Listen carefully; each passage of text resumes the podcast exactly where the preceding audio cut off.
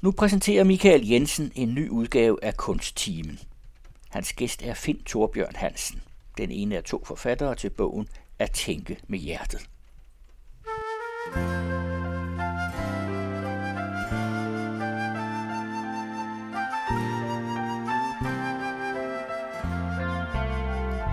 Jeg kan bedst med åbne videre Nær ved havet vil jeg bo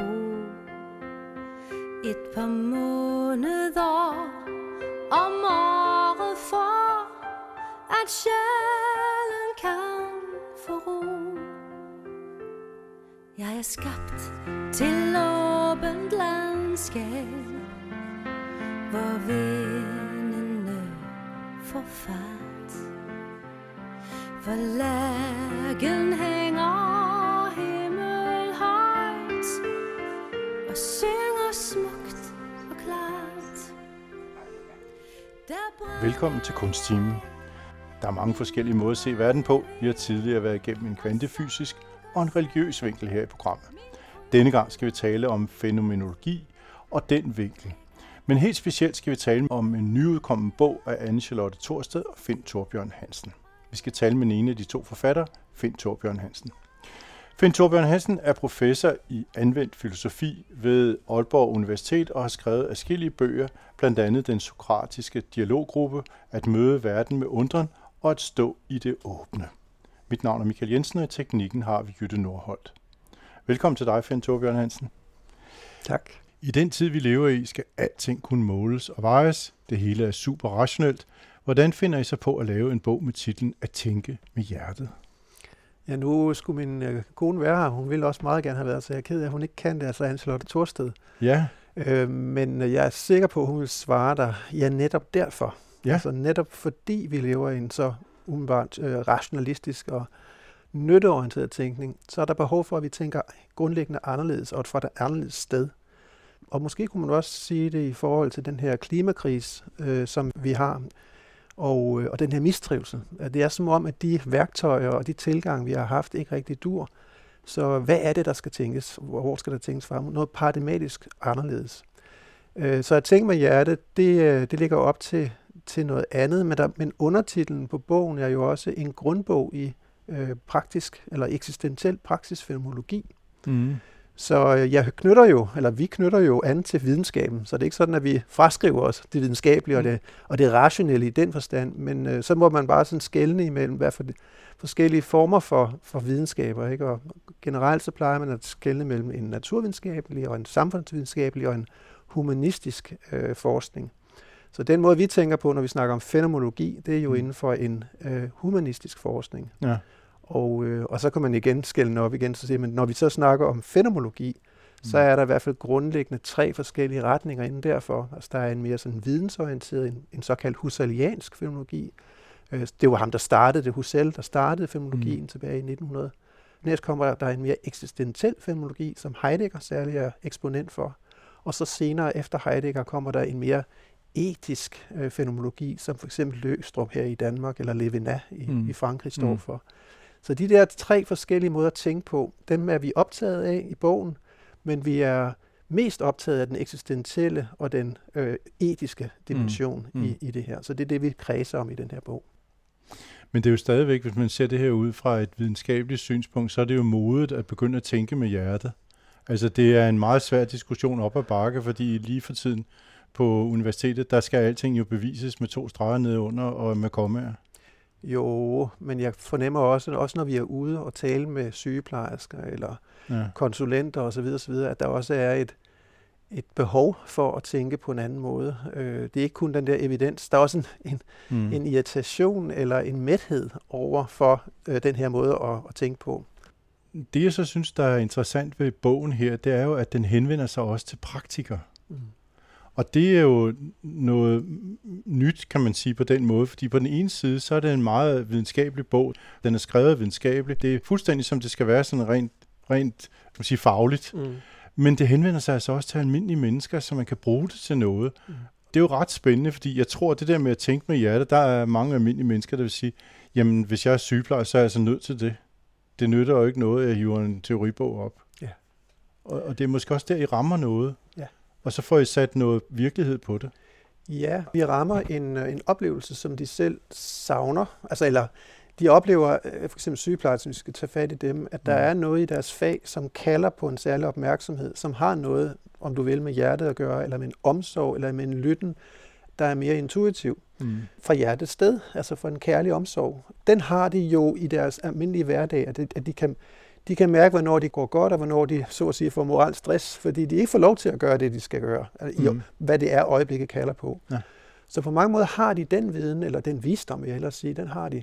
Men de mangler måske en sproglighed. Også en såkaldt faglig og videnskabelig sproglighed, der giver plads til, at man kan også tale om, om visdom, og også kan have en, en lytten til det der, der kalder i øjeblikket, som er meget svært at fange ind med den traditionelle, almindelige, evidensbaserede tilgang.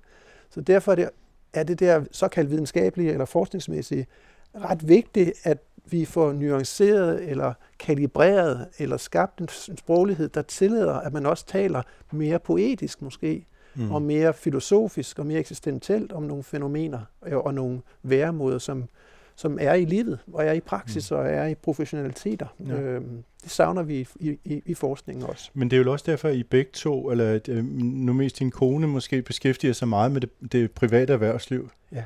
Øh, og det er vel den her bro mellem universitetet og det private erhvervsliv, som I går på. Ja. Hvis- nu man ser det der med, hvad betyder det egentlig at tænke med hjertet, set med dine øjne? Ja, altså hvis man nu skulle tage et eksempel, mm. øh, hvis vi nu skulle tænke over noget. Lad os prøve at tage netop at tænke omkring, hvad er kærlighed? Øh, så kan man tænke om det, over det, altså som om det er et eller andet begreb. Altså er kærlighed et ord, et begreb, en følelse, en stemning, øh, en kraft? Hvad er det i grunden? Ikke? Og når, hvis man arbejder fenomenologisk, så vil man aldrig begynde at komme med først med en definition. Lad os først finde ud af, hvad, hvad man så at sige siger om det, eller hvad, hvad, hvad folk har tænkt over det. Men vi må prøve at tænke indefra det, altså det fænomen, som vi prøver at forstå. Det vil sige, jeg skal ikke prøve at have et klart begreb på plads først, og jeg skal heller ikke rent videnskabeligt først have nogle bestemte greb, altså metodiske greb på plads. Det er normalt det, man gør. Vi må lige have tingene på plads, før vi går i gang. Ikke? Nej, omvendt, vi skal starte med fra en grebethed. Altså, øh, hvornår har jeg selv oplevet en konkret begivenhed, hvor jeg var grebet af det at være elsket, eller være i en elskende relation øh, til, til noget eller nogen. Ikke? Så derfor starter en fænomenolog altid ud med en ledererfaring, en konkret ledererfaring. Der var en gang, hvor jeg sad sammen osv. Mm. Og inden for den historie, inden for den fortælling, inden for den ledererfaring, så begynder vi så at lytte til den på en mere og mere forundret måde. Fordi det, vi gerne vil have frem, det er jo ikke bare den subjektive følelse eller den subjektive oplevelse af, hvad den her person har haft omkring, hvad kærlighed er. Som fænomenologer er vi også netop forskere. Altså det vil sige, at vi prøver at søge det almen menneskelige, som ligger inde i den her personlige lille fortælling. Så hvad er de store tanker, hvad er den praktiske visdom, vi så at sige alle sammen, som os, der sidder omkring det her fænomen, os, der taler om det, kan få ud af den her lille personlige historie, eller den her ledererfaring. Det er det, fænomenologien handler om. Så vi starter altid fra en grebethed, og når vi så har den her grebethed, så kan vi se, om vi kan finde nogle begreber og nogle greb, som er stemte i forhold til det fænomen, som vi prøver at forstå. Mm. Så man kan også sige, at hvis man starter med en definition eller nogle bestemte metodiske, videnskabelige, så kan man let komme ustemt til fænomenet, og så hører man det ikke. Så er man ikke resonans med fænomenet. Så hvordan bringer vi os i resonans med det her urfænomen, kunne man Ja. næsten sige, Ja, ja. før vi allerede kaster det til med Mm. øh, tilskrevne værdier eller meninger og konstruktioner. Men kan vi møde fænomenet meget mere rent? Det er sådan en, en drøm, fænomenologen jo, øh, Mhm. eller en, en, en længsel, som fænomenologen har i sig. Det er meget interessant. For nogle år siden, der var jeg på en, en jungiansk odyssey, som det hedder, nede i Schweiz. Ja. Og øh, den handlede faktisk en hel uge, der kun handlede om kærlighed. Nå. Der findes ikke nogen definition af kærlighed, Nej. Hvis vi ser det på den måde. Nej. Så hvis vi er over den hårde side, så er der ikke nogen definition af det. Så var der en kvinde, der fortalte om hendes mand, øh, som hun mente var manden i hendes liv, og han fik Alzheimer i en meget tidligt øh, tidspunkt. Og hun endte med at blive skilt fra ham. Mm. Og hun skrev dagbog, og det gjorde han også. Mm. Og, og det tidspunkt, hvor hun oplevede, hvor kærligheden knækkede til ham, det var jo så, hvad skal man sige, om som man siger, den reciprokke af, hvad er kærlighed i virkeligheden. Og det var noget, vi arbejdede med faktisk en hel dag.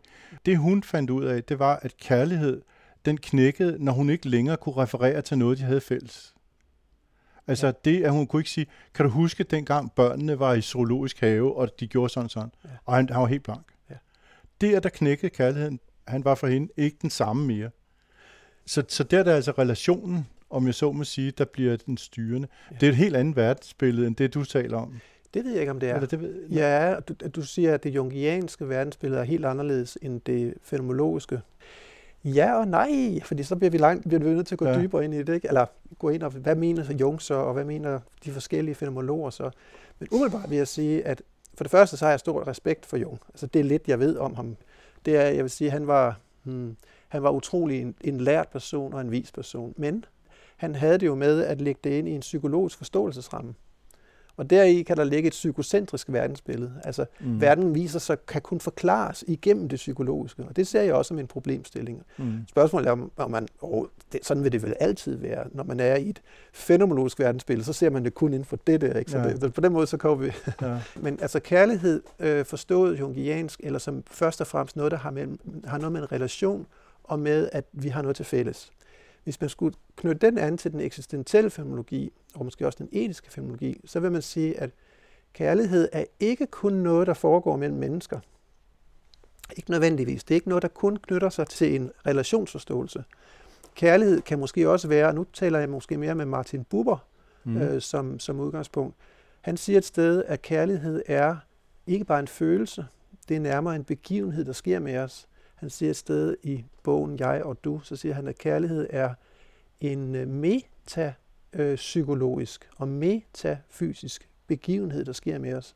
Så hvis vi bare tror, at kærlighed er noget psykisk, ikke? Mm. eller en relation, som er mellem, kun mellem mennesker, så vil han sige, hmm, hvor ved du det fra? Eller må, måske er kærlighed som mm. fænomen og som, som livskraft, Løstrup vil tale om suveræne, øh, spontane livsytringer, ikke? som en form for mm. kraft i livet.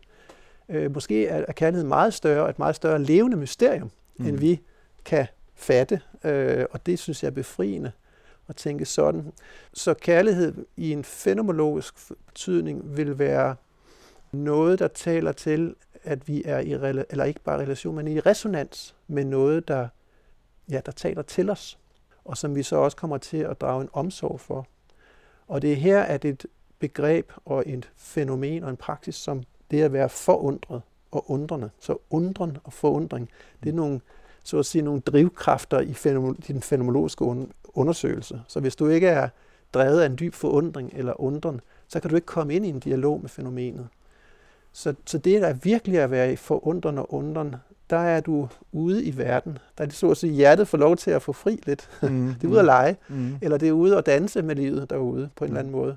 Og øh, så når du, du er i, i en form for hjemkomst, i, i en forundring og en undren, i hvert fald hvis du er i den filosofiske og en mere æstetiske, kunstneriske, lejende, æstetisk lejende forundring og den mere eksistentielle filosofiske undren, så er du, åbner du dig for verden, og det er som om i det øjeblik, der er du i en, en lytten og resonans med verden.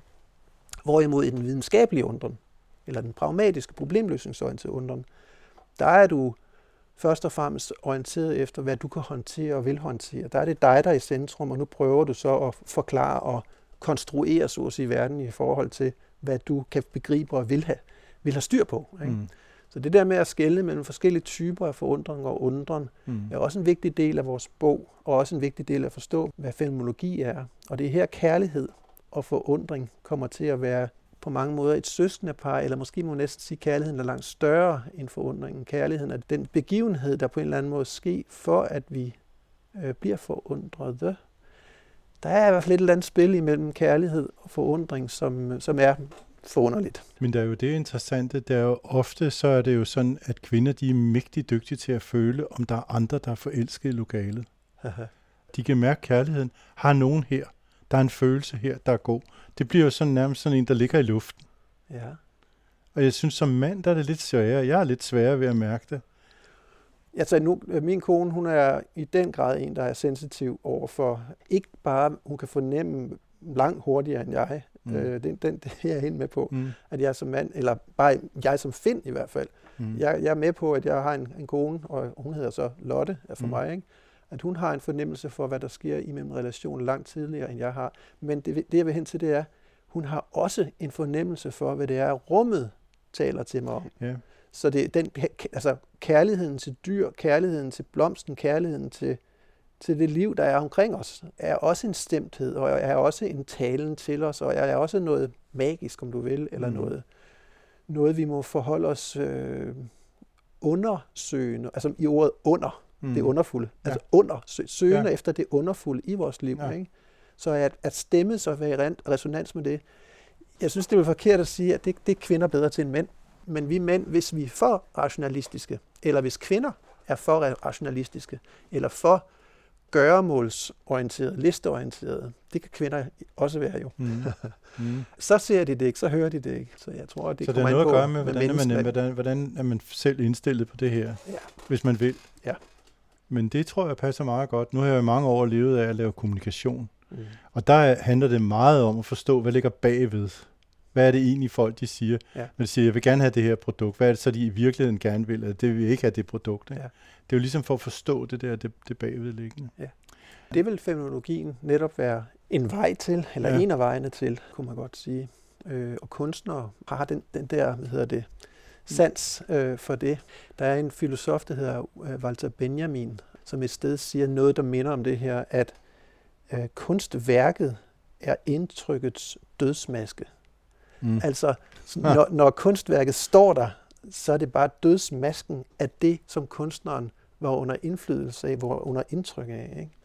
Så det, som fenomenologen også forsøger at gøre, det er, når vi står med en konstruktion, når vi står med en mening, når vi står med, sådan ser verden ud, det kan du jo selv se-agtigt, evidensagtigt, så spørger vi til, ja, men det er jo bare dødsmasken. Hvad kan vi så at sige komme, ikke bagom, men se lige foran os? Det er jo. Mm. det, der er pointen, at når vi som fænomenologer, så prøver vi at se verden som på ny igen, eller den hjælper os til at se verden som på ny igen Mm.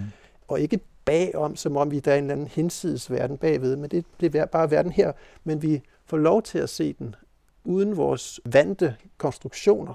Ikke? Det er som Mm. om, vi får en, der kommer en friskhed i sproget og i Mm. synet tilbage til os. Mm. Eller hvis vi gør vores arbejde godt øh, som fænomenologer. Men ja, som kunstner kan jeg godt genkende det der med dødsmasken. Det, det, det, det er faktisk egentlig rigtigt, fordi det er jo nettoeffekten af, hvad det er, man har oplevet. Man forsøger på at lave, at ramme ind på en eller anden måde og sige, det her, det må jeg huske.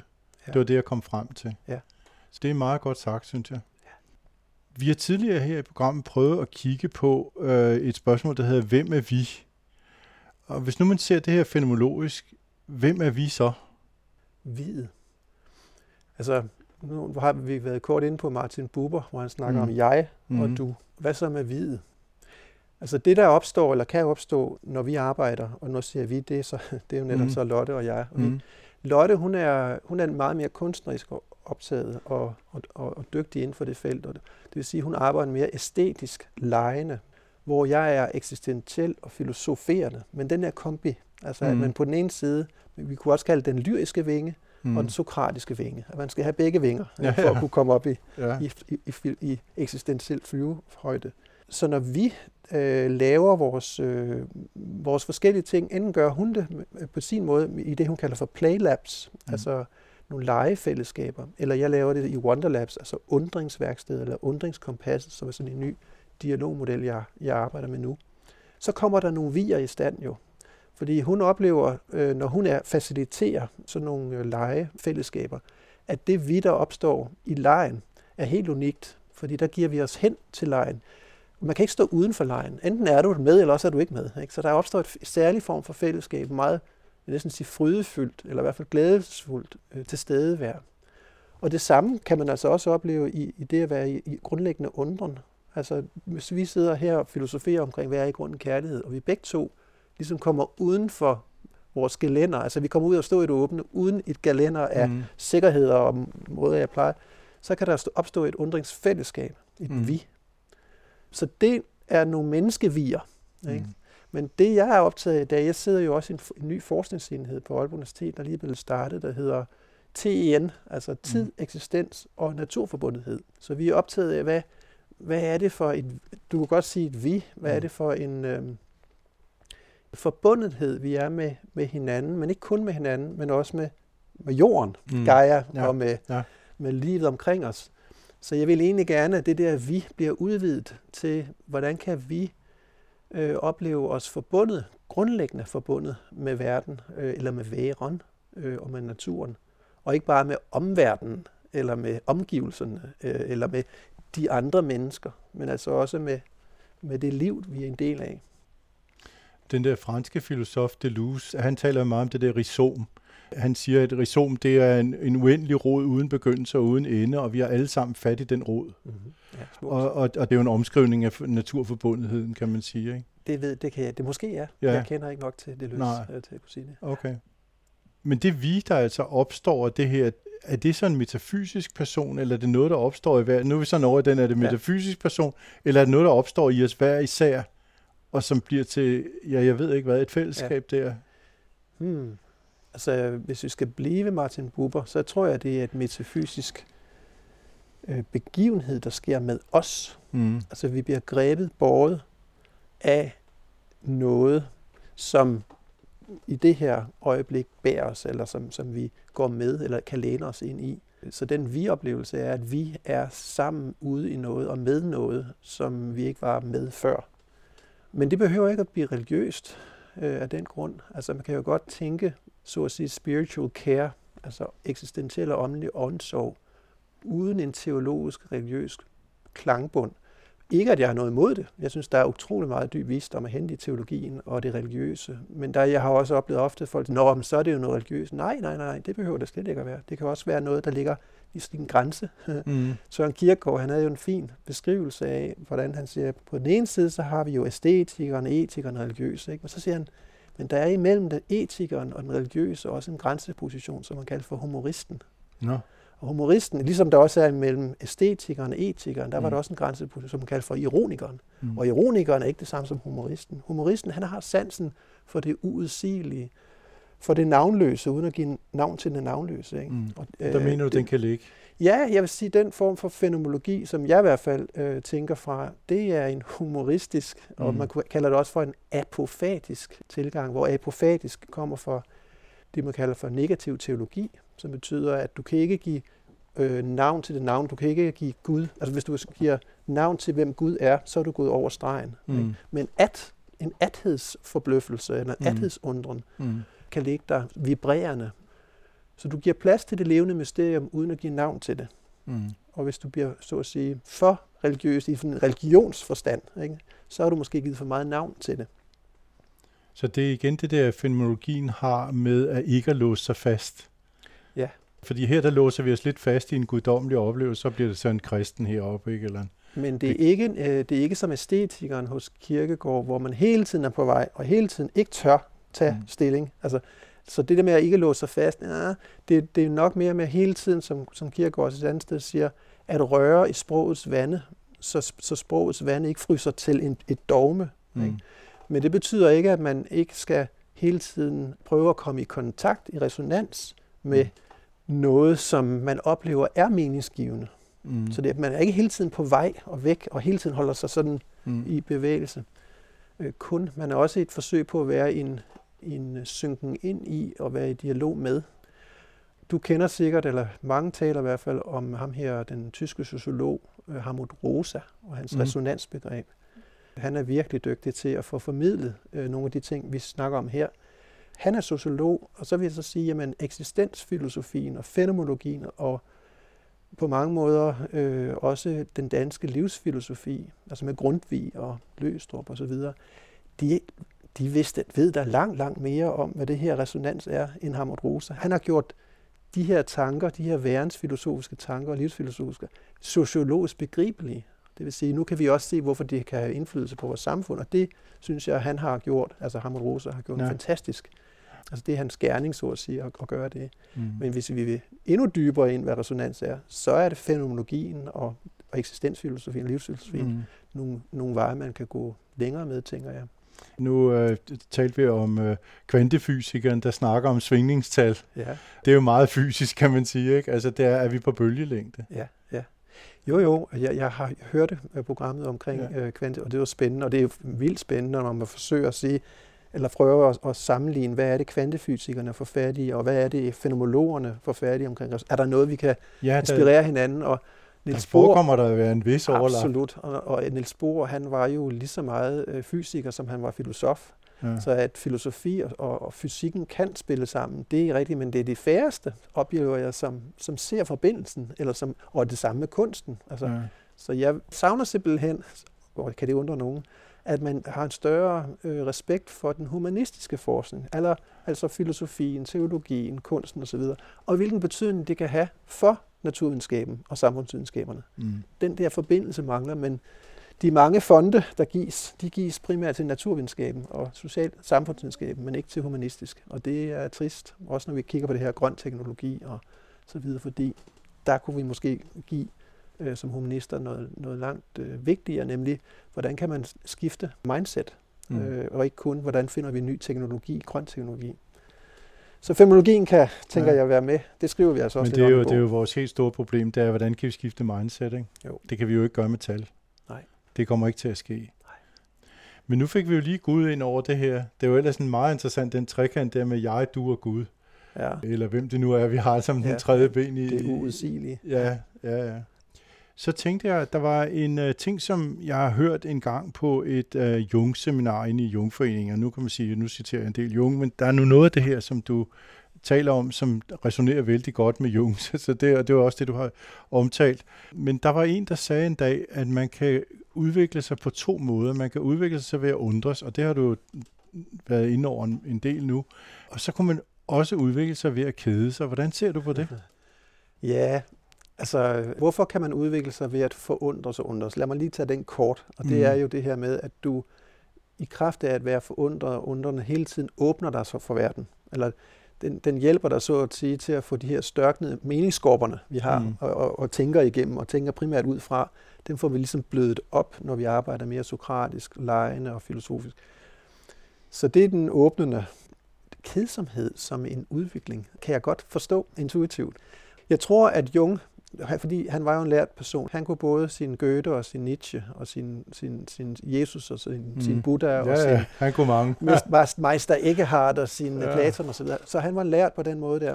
Så han, når, jeg, når du siger kedsomhed også for udviklende ting øh, for, for Jung, så tror jeg, han var øh, inspireret af Nietzsche. For Nietzsche, han skældner, eller han taler lidt også om kedsomhed som en, en kraft, som vi må lære igen.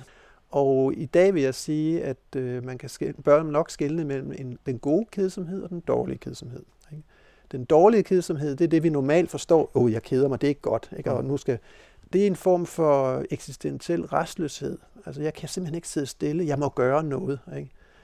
Og så gør jeg noget. Ikke? Men den der evne til at være i en ledig gang, altså jeg har ikke noget for. Jeg lever et formåls, ikke formålsløst, det vil jeg ikke sige, men et gøremåls, jeg er gøremålsfri. Ja. Og her må jeg lige have min kone Lotte ind igen, mm. fordi hun laver et seminar omkring det, hun kalder for gøremålsfrihed. Så kedsomhed for mig, det øh, må være noget med det, som, som hun lægger, altså når hun lægger det her ord ind, at man kan være i en gøremålsfrihed. Altså ledegang er roden til alt godt, Mm. vil jeg næsten have som overskrift som forsker, og vel også som kunstner. Det er vel der, at, at vi øh, åbner os, eller tør åbne os for det, vi ikke ved, og det, vi ikke umiddelbart... Øh, altså, nu ved jeg ikke, hvad jeg vil gøre. Nu ved jeg ikke, hvad jeg vil tænke. Men det er også fint. Jeg venter. Jeg står stille. Jeg har roen i mig til ikke hele tiden at ville gøre. Jeg har være mod, kunne man også Mhm. sige. Ikke? Mm. Øh, jeg har sjæls- og åndsmod. Altså, jeg, er vær, jeg har mod til at lade noget tale til mig. Og jeg, det er sjælsmod, kunne man sige. Og åndsmod må så være, at jeg har også mod til at tale forsigtigt og nænsomt og, og forunderligt sammen med andre om det, som man næsten ikke kan sige noget om. Ikke? Og blive en vigtig del af det. Så det at kede sig på en positiv måde, det er at, at lade verden komme til en og begynde at lytte til Jamen det, der ofte er det jo også det, når man keder sig, så åbner man sig lidt for den idé, som man i virkeligheden sagde, det er ikke en idé. Og så ser man alligevel, hvad var nu det var nu egentlig var for noget. Man begynder at gå tilbage, så det er måske virkelig et kick-off til en undren, Ja, hvis man kan sige det på den måde. Ja er eller, også- eller undren forbereder vejen til, at vi kan stå og være åbne, Mm. sådan så at nye idéer kan komme til os. Og det kan vel på begge Ja. veje. Ja, ja. Ja. Jeg kender en jungiansk analytiker, der vil sige, at kedsomhed, der indgår ordet ked, og der går indgår ordet depression. Altså Ja. det, man er, at man er ked af det. Ja. Man, er, øh, man er ikke set. Mm. Men, men det er noget, næsten noget helt andet, end det, jeg talte om før. Altså, Ja. ja. det, men det kan jeg også godt lide, at, at man også nogle gange tager det sorgfulde og det, ikke det kedelige, nej, men altså det, ked, altså det ked, af det, ked af detheden over sig. At, Mm. at vi også går rundt og har vores øh, sorger og vores æng- ængstelser, og at man tager sig selv øh, alvorligt, og vi tager hinanden alvorligt omkring det. Så hvis det er det, han forstår ved, med kedsomhed, at man er, har lov til at være ked af det sammen, Mm. øh, det, det, det er en fin, fin måde. Det kunne jeg også udvikle. Ja. Du beskriver i bogen, at du er undrensforsker, og så taler du om menneskets naturlige sjette sans. Kunne du ikke lige tale lidt mere om det? jo, altså det der med, at, at undren er en form for hjertesans, altså sansen for, øh, at der er noget, der kalder. Altså ligesom man kan have en lugtesans og en høresans og fem sanser og alt det der, så Mm. mm. kan vi vel også have en humoristisk sans, ikke? eller en forundrings- og undringssans. Og jeg tror, at forundrings- og undringssansen, ligesom legesansen vel også, men i hvert fald ligesom forundring og undringssansen, det, det, det er vidderligt, at, at vi, har, vi får en sans for det metafysiske, som ligger uden for, hvad vi umiddelbart kan evidensbasere fange ind og rationelt forstå, men som vi øh, kan mærke også kalder på os, og som sygeplejersken også mærker i øjeblikket, det er vel også en form for kalden, en, en musikalitet over for det, der kalder. Så altså den der sans, den der fænomenologiske og, og, og undringssans, den tror jeg kunne være vigtig at tage med, også når vi arbejder mere med det, man kunne kalde for ikke bare bæredygtighed, men også væredygtighed. Altså det her med, at hvordan kan jeg blive i højere grad øh, tænkende og, og lyttende over for det, der bærer os øh, mere eksistentielt set. Det kunne jo også bruges, øh, hvis man ser det ud fra et ledelsessynspunkt, fordi det må give meget mere innovation. Jeg har skrevet en bog, der hedder At møde verden med undren, dannelse, innovation og organisatorisk udvikling. Og det handler kun om det. Det handler Ja. ja. om altså undringsdrevet innovation. Hvordan, hvordan gør man det? Øh, der er jeg meget inspireret af en professor i, i Milano, en italiensk professor, der hedder Roberto Vaganti, der snakker om meningsdreven innovation. Mm. Og så tilføjer jeg så den her mere eksistentielle og undrende dimension i det. Så Mm. hvis man er interesseret i det, så kan man. Ja, det er et meget spændende emne, også fordi der er jo, hvis man sidder og ser på det her ledelse, så er der jo mange erhvervsledere, som er styret af tal og, og alting på børsen, og hvad ved jeg, og så er der altså nogen, der er begyndt at se på, hvad er det så for noget mennesker? Hvordan får jeg noget ud af de her mennesker? Ja, men ordet, hvordan får jeg noget ud af de her mennesker? Ja. Ja. Så går det jo hen og bliver ka- øh, et humankapital, ikke? og Jo, jo, instrumentelle. Så det er spændende for mig, det er, hvordan laver man det, nogen kalder for regenerativ ledelse, eller væredygtig ledelse, eller wonder-inspired leadership. Altså, hvordan laver jeg et lederskab, som giver plads til det underfulde og det meningsgivende, og ikke bare meningsskabende, men meningsgivende midt i hverdagen. Øh, Mm. Hvordan kan jeg lave det åndehuller Mm. øh, til mennesker, øh, og ikke bare udnytter de, de her mennesker. Men hvis nu man kunne have lyst til at sige, altså det her, det vil jeg gerne lære. Det her, det er spændende, det vil jeg gerne lære. Så kan man købe jeres bog. Er der nogle andre ting, I tilbyder, man kan gøre? Øh, ja, altså, bogen giver sådan en teoretisk øh, inspirationsramme for, hvad, det- hvad det nu er for noget, det her fænomenologi. Og så arbejder vi jo begge to, øh, Lotte og jeg, øh, med øh, det, jeg kalder for Playlab og Wonderlab.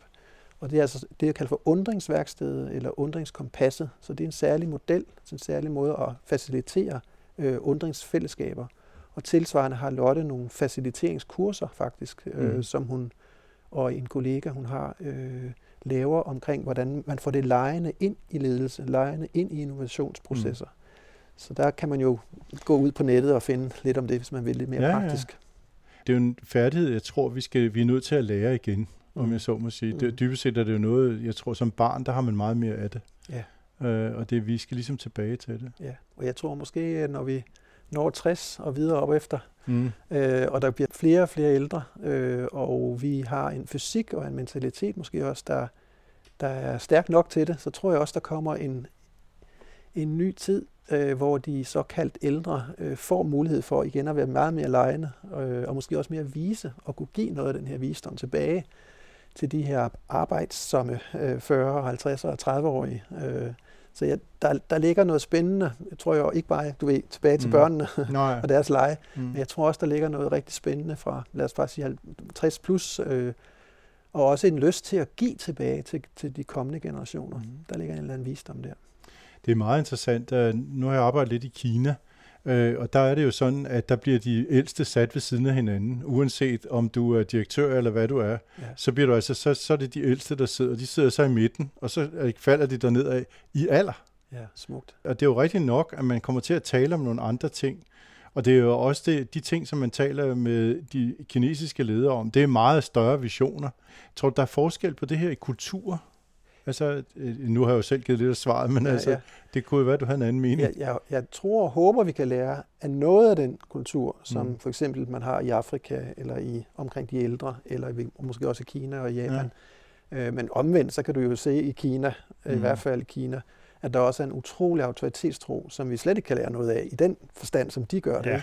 Så der er noget, vi kan tage fra den, men, men øh, ja, så, så det her med, at man sætter sig sammen, ikke bare på grund af, at man har en bestemt ledelse, altså nu har jeg karrieret mig derop, og nu sidder jeg her, men jeg har det, og jeg sidder også sammen med andre, som slet ikke har den, men, men de har også 70 års livserfaring og har det lange lys, altså kan mm. se tilbage på livet og se, hvad er et mm. menneskeliv egentlig for noget, og hvad har vi af fælles udvekslinger der. Den visdom, der bobler og gærer øh, der, kan de andre jo få utrolig meget ud af. Men også omvendt. Jeg synes også, det er fantastisk at høre om, at plejehjem og andre steder, altså de laver møder, hvor unge, børn osv. mødes med de ældre, og de snakker om, om fælles, altså hvad er kærlighed, hvad er håb, eller hvad er venskab. Så det går også den anden vej. Selvfølgelig mm. går den også den anden vej. Altså, hvad er det, vi kan lære fra ungdommen? Hvad er det, vi kan lære fra? Og så videre. Ja, ja. Jeg tænkte, det nye afdeling, som du er i, den ja. tændeafdelingen, ja. ikke? Er, er det et sted, hvor I overvejer at inddrage flere ældre mennesker? og den visdom, der ligger i det. Nu, nu kan jeg så sige, at en af vores, øh, jeg vil ikke sige dygtigste, det må man jo ikke pege nogle kollegaer ud, men en af de virkelig dygtige ja. øh, kollegaer, jeg har, han hedder Peter Ørstrøm. Ja. Han er professor emeritus, eller jeg, jeg ved ikke, om han er blevet emeritus, men i hvert fald, jeg tror, han er, er han 72 eller sådan. Han er i går så en ældre. Ja, ja. Så vi har nogle rigtig kvalificerede ældre ja, ja. i TIN, og han er jo tidsforsker. Ja. Han forsker i tiden og filosof der. Okay. Så, øh, så han er en af dem. Så ja. vi har nogle ældre, men vi har også heldigvis yngre. Ja, ja. Øh, også. Nå jo, men det er jo, ja. det, det er jo det der med at gå over hele spandet. Ja. Det kunne godt være, når vi skal have den forandringsledelse, at man måske kunne finde den bedre hos ældre end hos yngre. Ja, ja.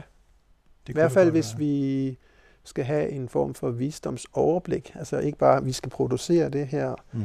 men vi skal også producere noget, der er vist, eller som er ansvarligt, eller som er etisk noget, vi kan stå inden for os om, om 100 år, ja. og kan være stolte af som bedsteforældre. Eller, ja. ja, jeg tror, det var, hvad jeg ville uh, spørge dig om. Er der nogle ting, du har lyst til at fortælle om?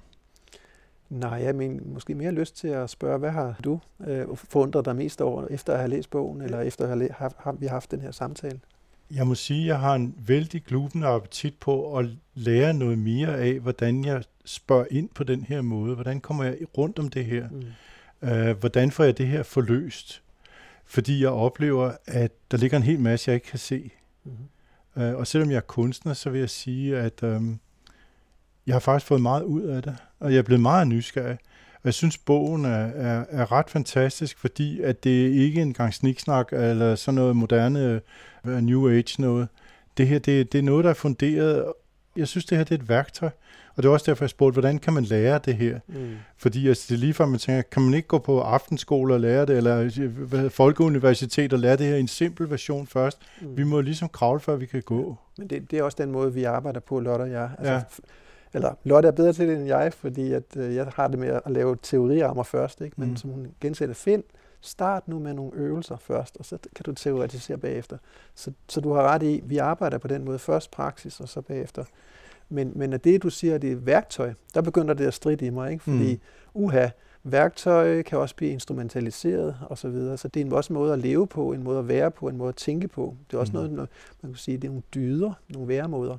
Mm. Ikke kun værktøjer. For så er det, så er det mennesket, der har det er styr på, tingene og den, hamrer den, tingene. Den, den køber jeg ind ja. på, den der.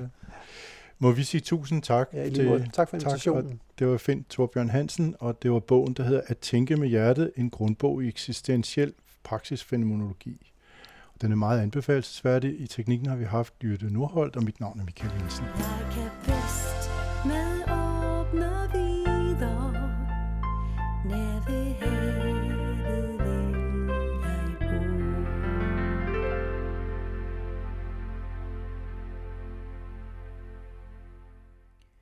Finn Torbjørn Hansen var gæst i Michael Jensens kunsttime.